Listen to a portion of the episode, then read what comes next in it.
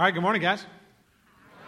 My name's Steve. I'm lead pastor, and we are going to be continuing our Invitation to More sermon series. Before we jump into the sermon, I want to reflect um, a little bit on, on the events of recent days. You guys know um, about the events in our city over the weekend the verdict that came down on Friday, the protests, the tension, uh, the violence. Here's the thing I, I have a friend who is a cop in the city.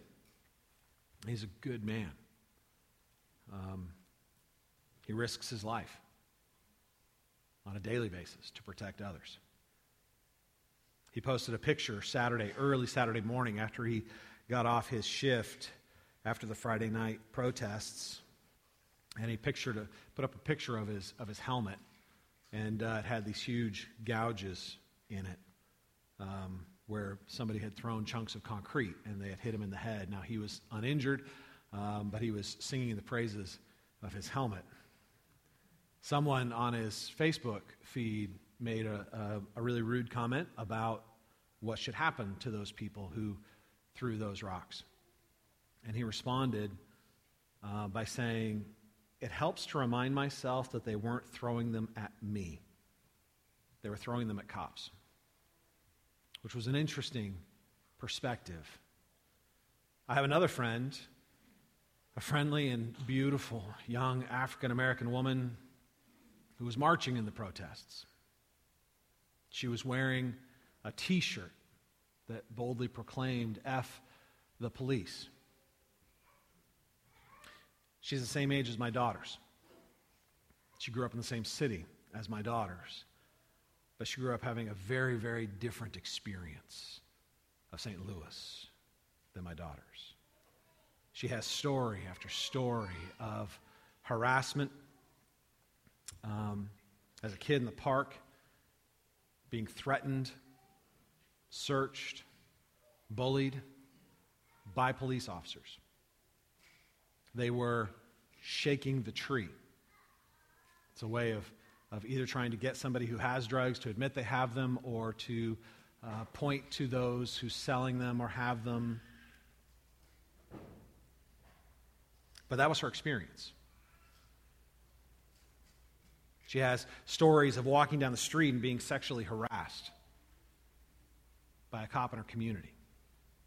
And when she would confront these officers with the injustice of their behavior, they would look at her and say, Who are you going to call? You guys, our culture is polarized. And, and, people on each side are going to tell you there's only one way to approach this. You are either with us or against us. But, but I believe the gospel calls us to reject these oversimplified dualities. You guys, I can love cops and still be for systemic review and reform of policing systems. I can love my protesting friends and reject and condemn the use of violence to be heard. The gospel calls us to be a people of peace. And peace flourishes not when we can suppress conflict or remove people's voice. Peace flourishes when we see people instead of seeing issues. When we push for justice and not just comfort. So, will you pray with me as I pray for our city? Lord, we, we pray for our city and we pray for ourselves.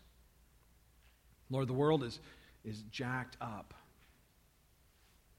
where power is used to hurt instead of to help others thrive,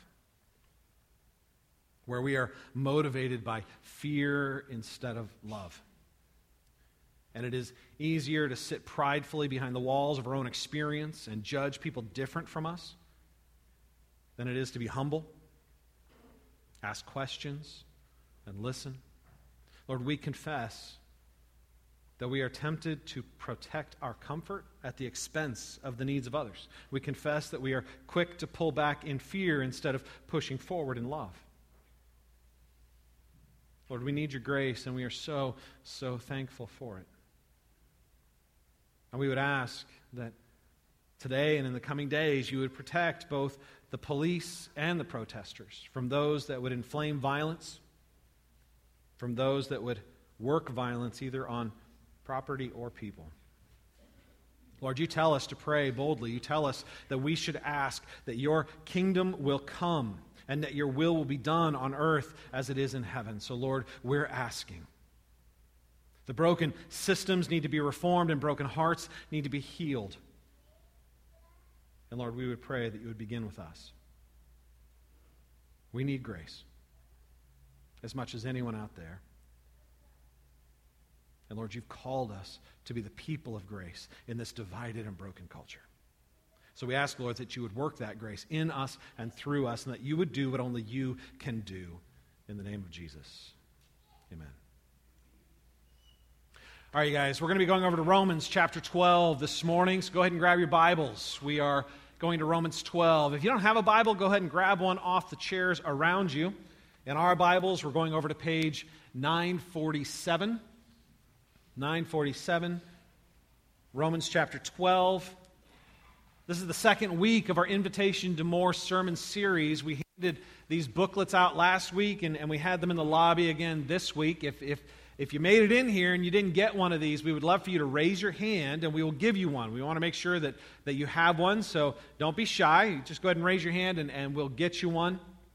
Um, because these are designed to help you engage the sermon, but also help you review the sermon. Each week, we're going to be unpacking progressively some concepts uh, that we believe are going to, in, in the end, really help expose the transformative power of grace. And so, we would love for this to be a tool that you use to engage the series, and uh, hopefully, it will help you grow. Now, this morning, we're going to be going to the chapter or the page in there called Counterfeit Power.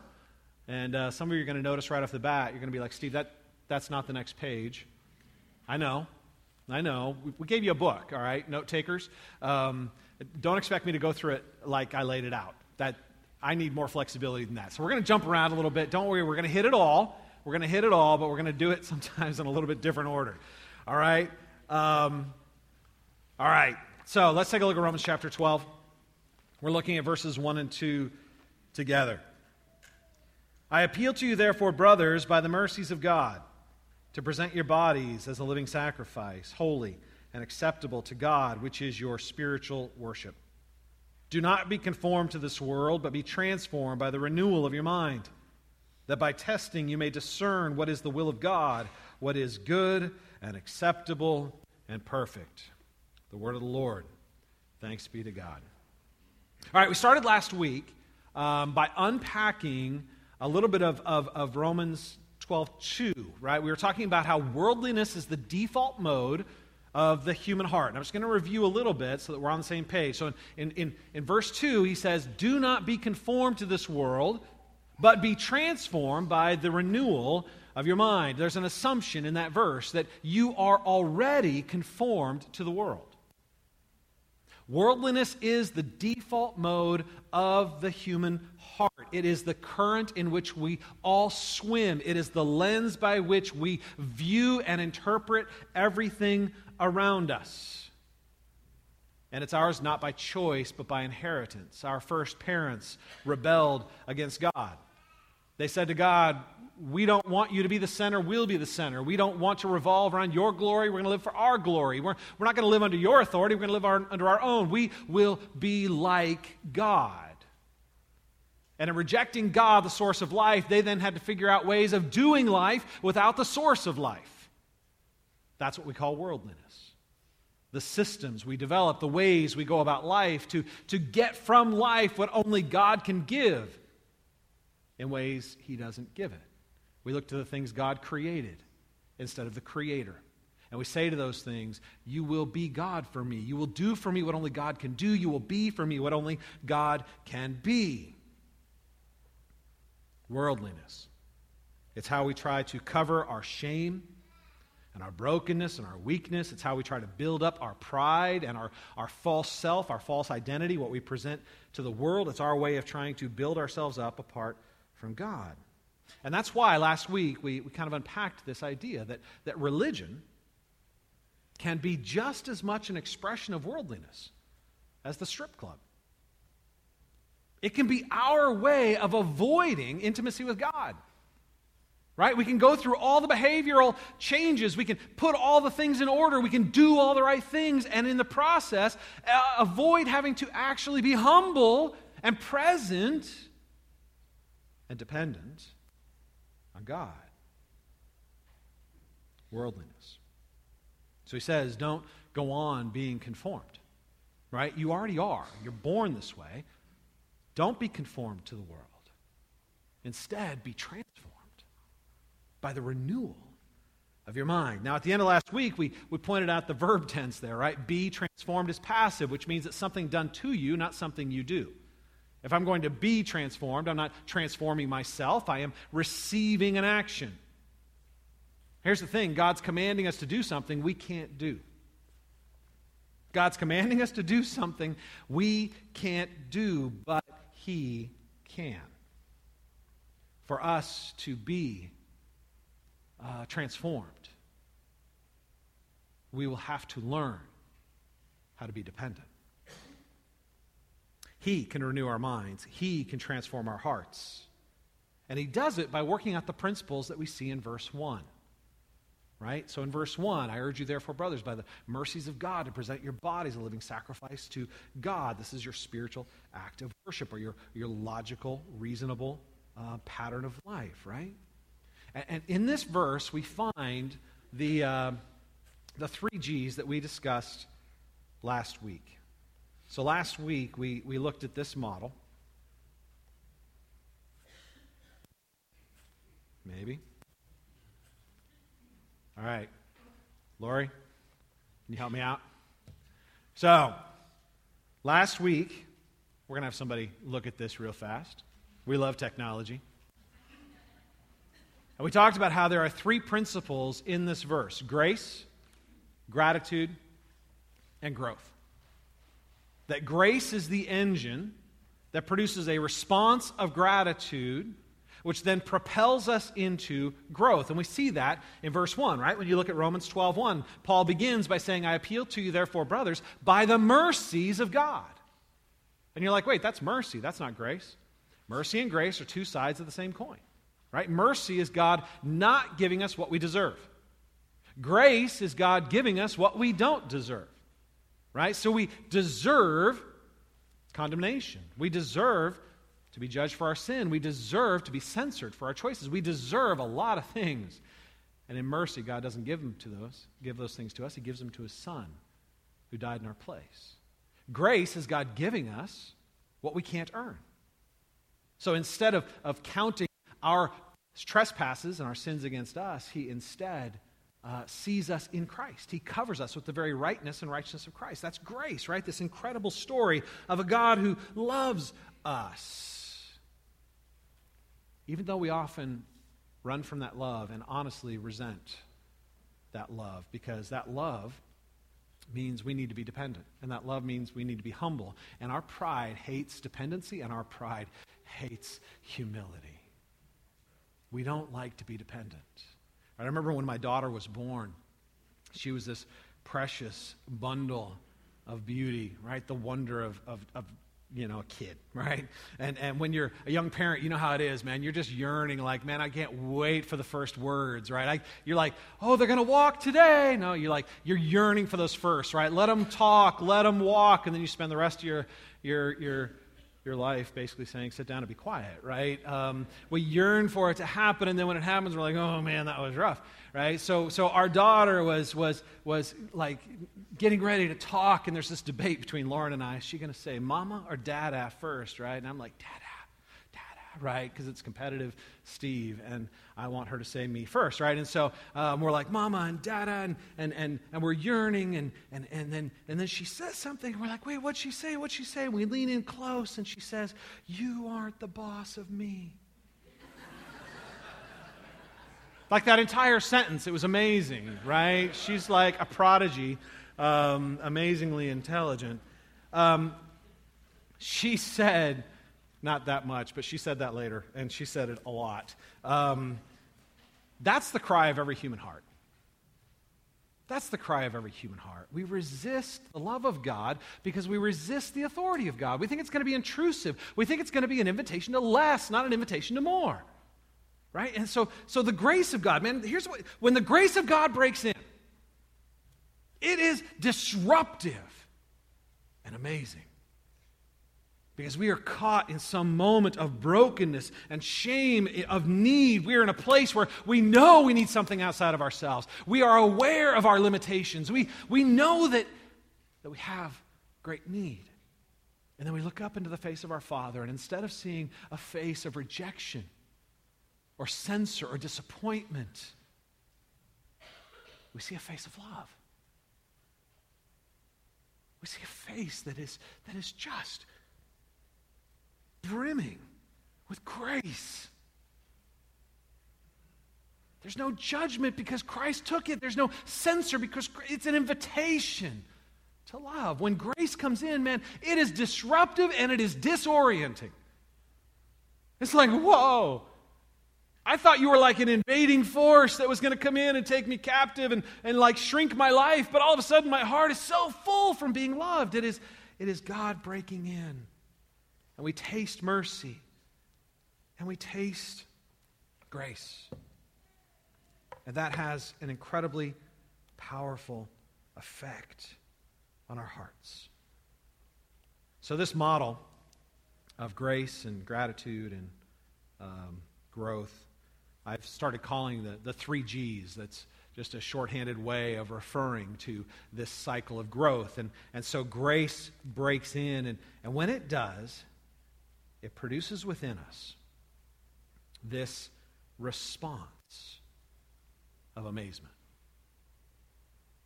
It, it, produces within us a response of humility. When someone loves you unexpectedly, when God loves you unexpectedly, there is a disarming that takes place. There's a relaxing of the defenses. There is, there's no fear in being loved. And in that moment, man, something in that humility starts rising up as joy and humility and joy express themselves in gratitude. And so there's this birth of, of gratitude. And that's what, that's what Paul is saying, right? When he says, I urge you, therefore, brothers, by the mercies of God. He's saying, I motivate you. Like, like you want the motivation for change? You want the motivation for transformation? It's right here. It's grace. I want you to look back at the God of mercy and grace. I want you to consider the actions of a God of mercy and grace. I want you to fill your vision with a God of mercy and grace. I appeal to you, I motivate you by the gratitude that will emerge in your heart as you deeply experience grace. And as you experience grace, you will grow and you will change. The way Paul puts it in Romans 12, 1 is, is I urge you, therefore, brothers, by the mercies of God, to present your bodies a living sacrifice to God. Now, I, I, promised you last week that I was going to explain that phrase, which sounds kind of scary, right? Um, I, I, I, was, that if I explained it well, you would, in the end, see it as an invitation to more, not an invitation to less.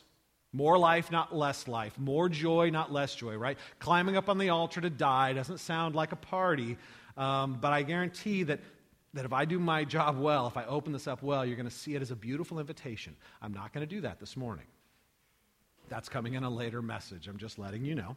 Um, we're going to be getting to that. What I want to say about it this morning is this growth is hard. It's necessary, but growth is hard there are growing pains. This growth will often feel like sacrifice, especially as God calls you into deeper, deeper levels of dependency on Him and humility before Him. Because anytime our pride is killed, it feels like we're dying. That's why, that's why, you know the difference between humility and humiliation, right? Pride. You can't insult a humble man. You can, but he's not going to feel the sting. You know why? Because what's he got to defend? It's not that he doesn't think much of himself, it's that he doesn't think about himself much. He doesn't need to defend himself. He knows how much God is for him, he knows how much God loves him. He knows he is covered in the very righteousness of Christ. Insult me? Absolutely. You don't know the half of it. But, but I'm okay with that because I am covered in the very righteousness of Christ. I am loved by God. The difference between humility and humiliation is pride. And the pain that we feel as God leads us into greater levels of dependency is our pride dying and our souls being set free. And we will grow into greater joy and greater freedom and greater power. God will push you out of your comfort zone and into a growth zone. And while it's uncomfortable in the short term, man, it is what explodes the boundaries of your joy long term. And what ends up happening is as you experience that, it increases your experience of grace. As you grow, as you go through these struggles, as, as God leads you into a greater and greater experience of dependency and, and freedom, you come to wonder at and experience and, and, and, and, and just become amazed at grace. Your awareness of grace and how powerful God's love actually is, is is deepened. And as your experience of God's grace is deepened, it awakens within you new levels of humility and joy, which express themselves in greater and more profound expressions of gratitude. And as you move into greater and more profound expressions of gratitude, it propels you into more, more deeper and more powerful experiences of growth. Are you following me? This is a dynamic process that never ends. The Christian life isn't just about believing in Jesus and then getting down to the hard work of, of being a Christian. Following Christ means going back to the well of grace continually so that we can be reignited in our experience of love and grace. And having been reignited in that, to be motivated to deeper and more profound experiences of generosity and obedience. And we grow, not by becoming better and better. We grow by becoming more and more dependent and humble and joyful in our experience of grace. Because at its core, this experience is simply an increasing experience of love. Now remember, God's love runs countercurrent to the flow of our heart. We are born worldly, right? Our, the natural inclination of our hearts is to, to be me focused right? To, to be focused on my glory, my strength, my pride, my accomplishment, my ability to fulfill my needs. It's, it's about me, and that's why I'm so afraid of God as an invading force because He's going to threaten the kingdom I am building around me. And God comes in and, and He works against that current, which means grace will be turbulent in your life. Your growth will not come without pain. There will be a turbulence because when God breaks in in His love, He's breaking in against the natural flow of our heart. If you are struggling in your Christian life, welcome to the club. That's the club. It's not believe in Jesus and your life is all better and everything's perfect. It's believe in Jesus and keep believing in Jesus. And He is going to transform you.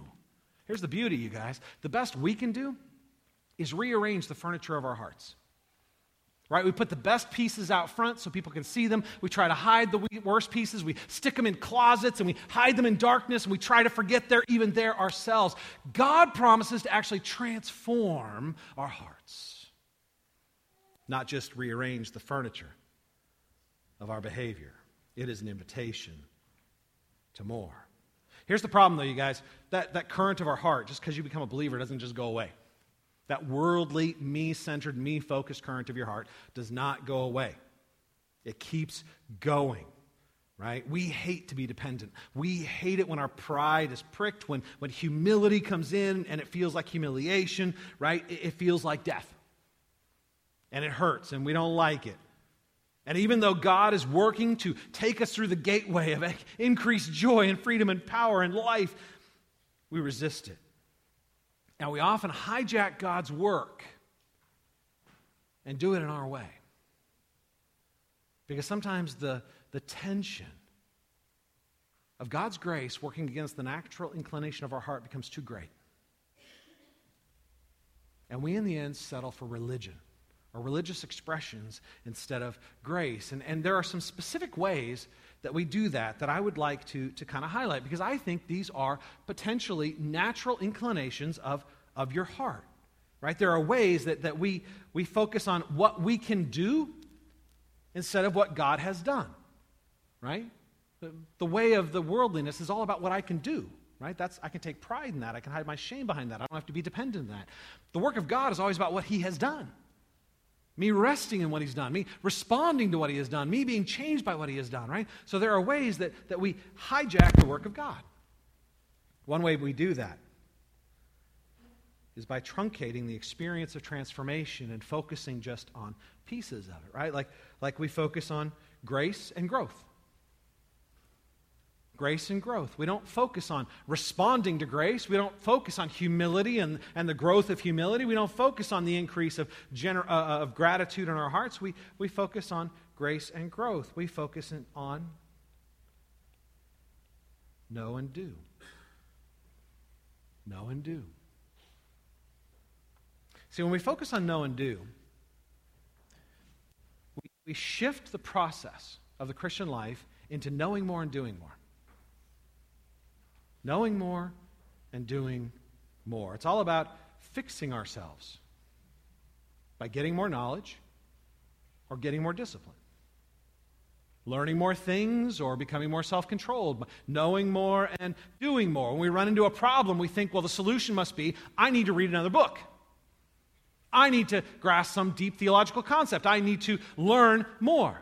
Or I need to do more. I need to read more of my Bible. I need to spend more time in prayer. I need to get up at 4 a.m.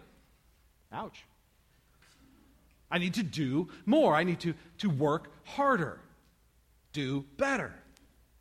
And then what ends up happening is, is when we get into that rut, we tend to get around other people that are in the same rut. You know why? Because we like us reflected to us. And so we start hanging out with people that are know and do people that are approaching the Christian life in the same way. And pretty soon we start meeting in, in a church. And we create a church culture that is know and do. And in that know and do culture, discipleship, which is really just our way of explaining how we grow in the Christian life, discipleship becomes either doctrine centered or moral centered. So you have doctrine centered churches. Their whole thing is if I can just put the right information in your head, you'll be the right person. If I can just get you to think the right things, then you'll be the right person. And so their hallmark becomes usually some specialized piece of doctrine, right? You just need to understand more of the sovereignty of God. You just need to understand how Israel fits into God's redemptive plan. You just need to understand, like, whatever it is, they, they become, this becomes their distinctive hallmark thing. You need more knowledge.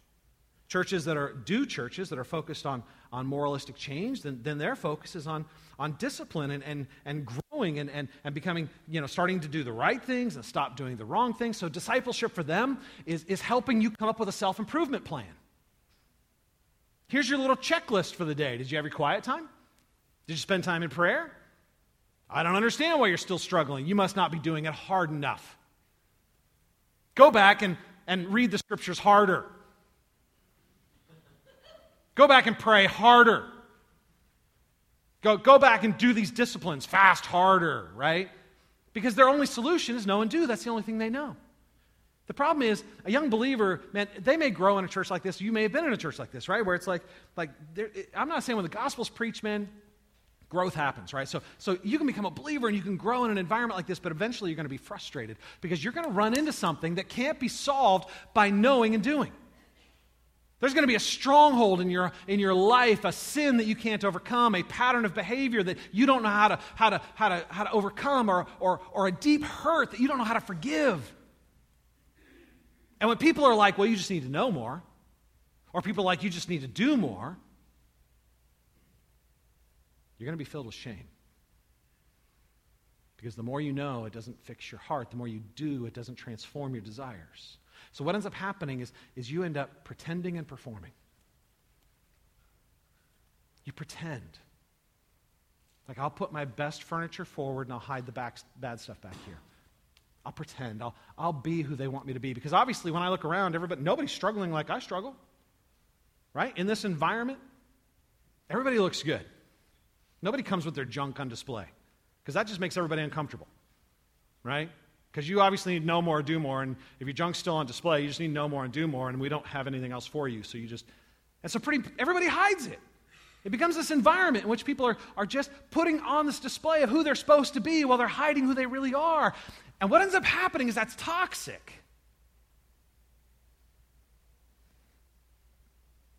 And young believers who are struggling with sin and desperately need the transformative power of grace start believing there is know power for them. They start believing there are promises of God, but they must not be for me.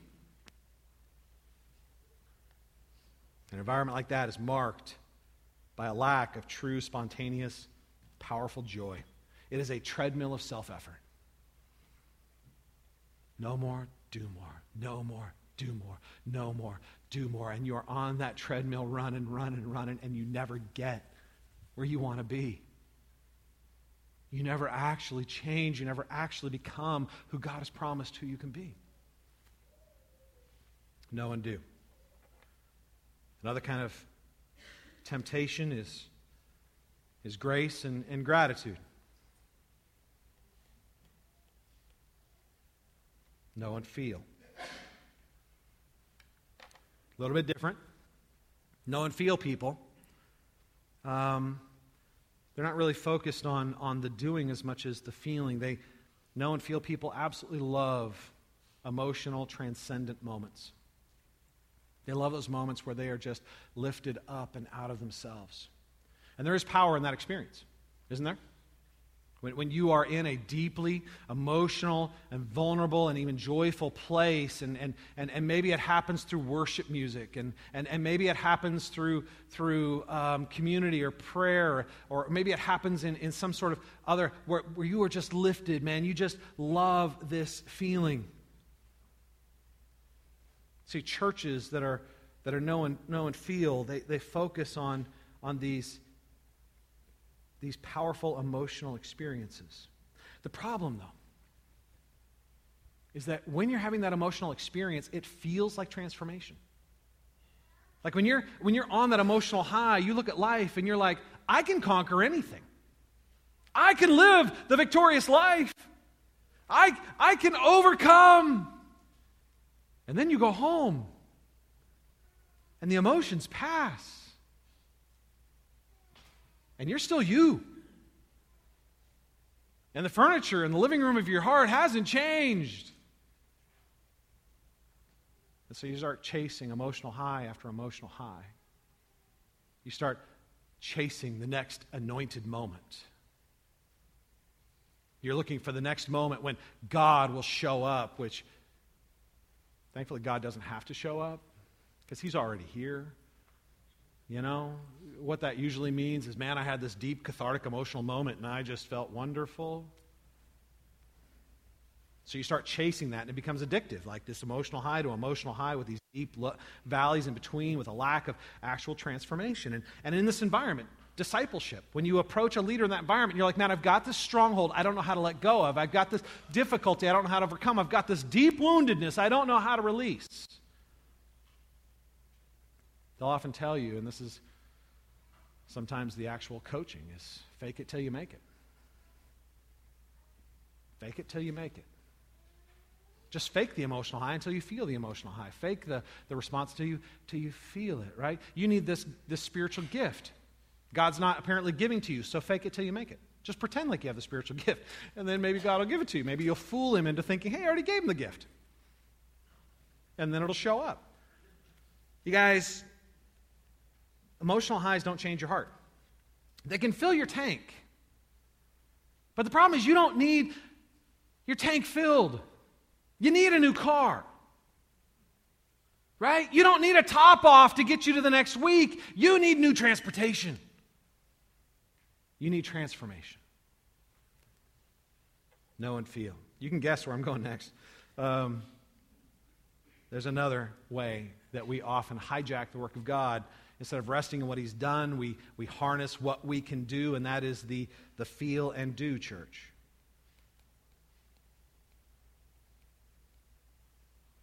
The feel and do. The goal of this is to feel the right things, and do the right things, but without the power and the presence of grace. These churches are really, really big on self help, feel good, sermon series on, on how to improve your marriage, how to have a better budget, uh, how to be more emotionally well balanced, how to deal with stress. All good things, right? But it's God light, right? You could take Jesus out of those sermons and they would still be a good life coach because they're really not talking about Jesus. They're talking about basic principles for, for how to be a successful person right? Or they're activist churches, do churches, where, where it's all about focusing on a specific region or a problem and, and, and, and then trying to incarnate the love of God into that environment. So, so they love people in poverty or they address issues of water shortages in certain parts of the world or whatever it is, right? They, they pick an issue and, and that becomes their defining thing.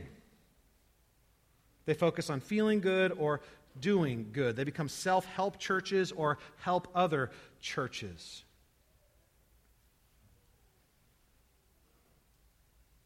The problem is when you're Jesus light,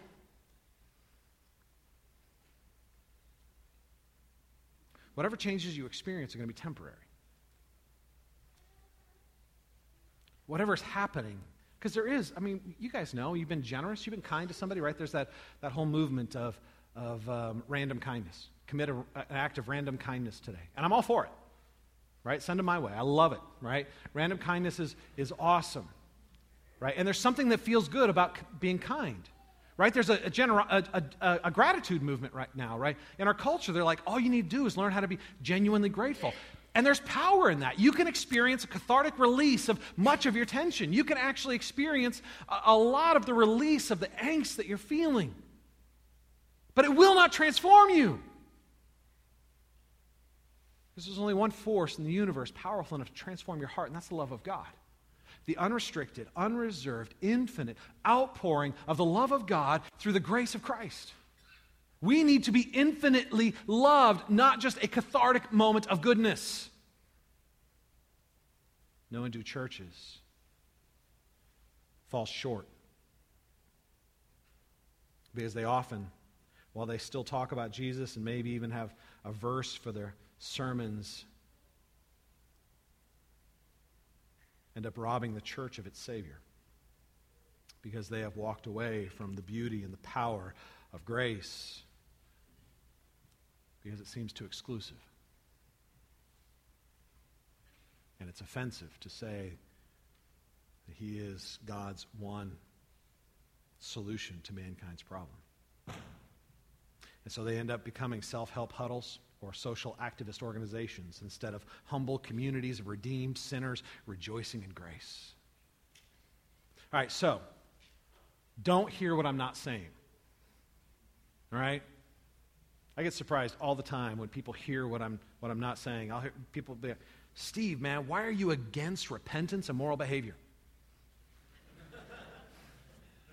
Last time I checked, I'm not. Right? I'm all for repentance. I am all for moral behavior. Jesus is moral. I want to be like Jesus, man. Bring it on. I am all for repentance and morality. But but but you guys don't man, Steve's against us trying to be happy. Steve's against us trying to be successful. Steve's against us having deeply powerful emotional worship. Steve's against us being socially active and improving uh, the problems in our world. None of it's true. That is not what I'm saying. That's all news to me if I am. You guys, I am for these things. So much so that I think to honor them, we need to honor the gospel that empowers them. We can't take these good things, like moral behavior and social activism and, and deep worship experiences, and make them ultimate things, the things that we chase apart from the grace of God. When we do that, we undercut both the gift of God in them and the power of God from them. So listen, I am for them. Nor am I trying to condemn other churches. I am trying to highlight the natural inclinations of our heart, the way we undercut the dynamic power of grace in our lives. The way we take the declaration that it is done and turn it into I must do. Because in our need to build our kingdom, establish our glory, keep control of our lives, we hijack the work of God in the power of our own flesh. These are the inclinations of our heart. And if we are going to be able to fully live out the transformative power of the gospel as a community, we're going to need to commit ourselves to a deep and renewing experience of grace. We need to keep pointing ourselves back, not to what we do, but what He has done. We need to keep deriving our energy not from what we can accomplish, but from what He's already accomplished. We need to have visions for our lives that are so much greater than our small dreams and our small passions. Here's the thing, you guys I want to highlight the danger of getting it wrong. Because there is a real danger in us getting it wrong. Each of these is a subtle emphasis on what I can do instead of what God has done. And when I do that, I rob the gospel of the power of grace. We will both miss it and misrepresent it.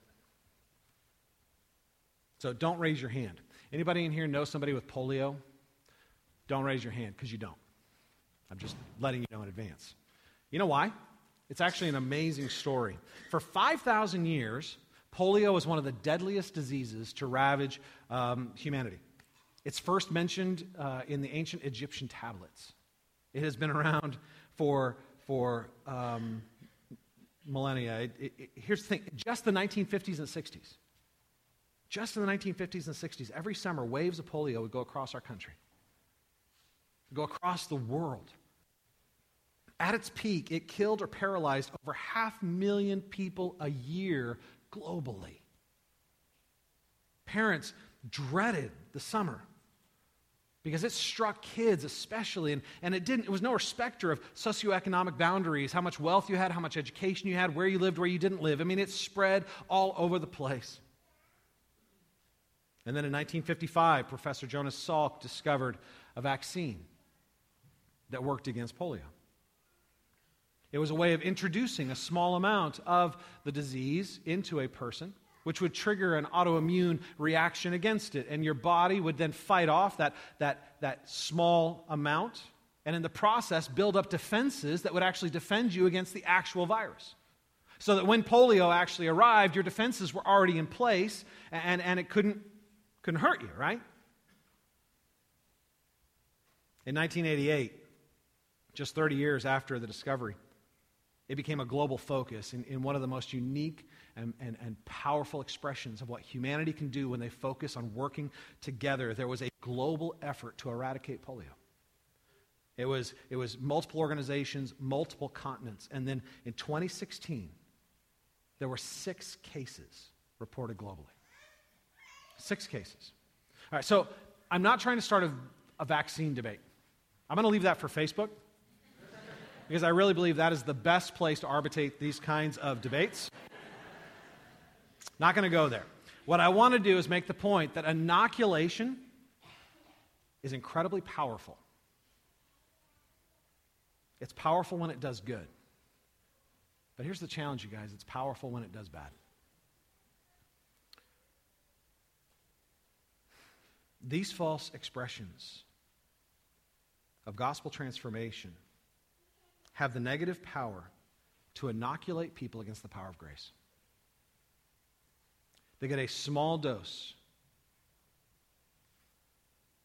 And in that dose, they build up a resistance. Because it's not what they thought it would be, it's not what it was purported to be.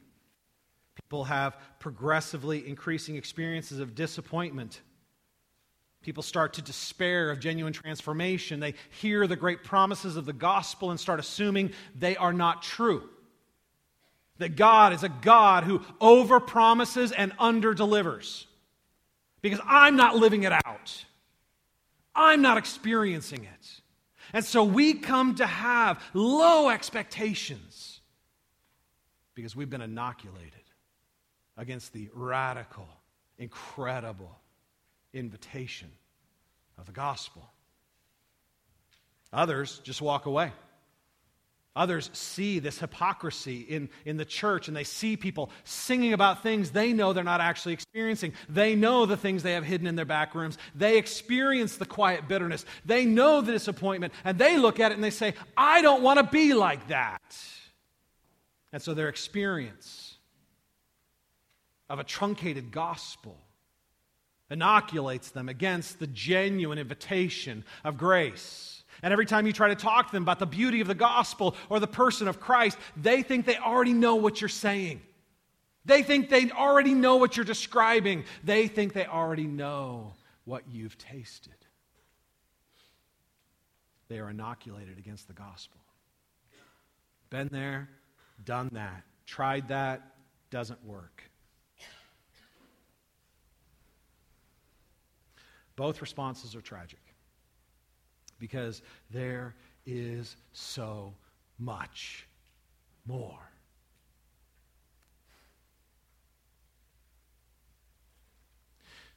Jesus didn't rise from the dead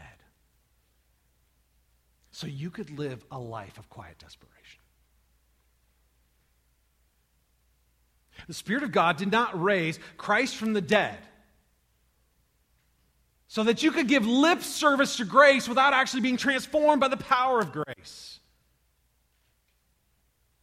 We honor God by expecting more. We honor the God who raised Christ from the dead. We honor God who gives such incredible invitations and promises. When we come to the Christian life and we say, I will settle for nothing less than genuine, transformative power, that the boundaries of my joy might be expanded, that the, the power of my freedom might be increased, that my experience of the love of God the profound grace of God, the freeing power of God will not be limited by my short sighted expectations. Some of you need to unlearn some of the lies you've learned about God. Some of you have had patterns of behavior experiences that have led you to believe false things about God that he is not as radically generous and loving as he says he is, that he is not as gracious as he says he is, that, that he is not as powerful as he says he is, that he is not as committed to your good as he says he is. You need to unlearn those lies. Some of you need to unlearn the misrepresentations of the church that have blocked you from actually believing the gospel. They're just a bunch of hypocrites. They're a bunch of self centered, focused people. They're just about their morality and condemning people. You need to unlearn so that you can hear the genuine invitation of grace. Some of you desperately this morning need to have your hope reignited because you've given up on hoping for more. You have settled, and you're afraid. Listen to me. There is in front of you an invitation to more. And it is extended to you from a God who delivers on his promises. It will be hard. There will be challenges. There are things you have to learn about yourself you don't want to know, and there are things you don't know about God that you desperately need. But by his grace, he will take you there. This morning, will you dare to hope? to reignite your vision for what it can be? That you might actually be able to drink from the living fountain and experience the genuine fullness of life? In the next few weeks, we're going to be digging into the three G's. Next week, we get to do grace. That's my favorite. We're going to talk about why it is so incredible and how it is so powerful. But for now, I'm going to wrap us up and lead us into a time of reflection. We're going to pray, create some space for, for God to do his work, and, uh, and then we're going to share communion together, but that will be introduced in a moment. Let me pray for us, and we'll go into our time of response. Father, I thank you that you are a God of faithfulness and loving kindness. That you are a God who is bound to us not by our performance, but by your word. That even though we fall short daily, you never measure us by our performance. You never judge us for our failure. You never reject us for our sin. You love us. And you love us so much, you sent Christ to die for us in our place as our substitute, that he, when he rose again, man, we might have the promise of new life. Man, that's love. And I pray, Lord, that you would reawaken our hearts to the profound implications of what it means to be loved by an infinitely powerful, infinitely holy, infinitely committed God. Lead us to repent of our small expectations,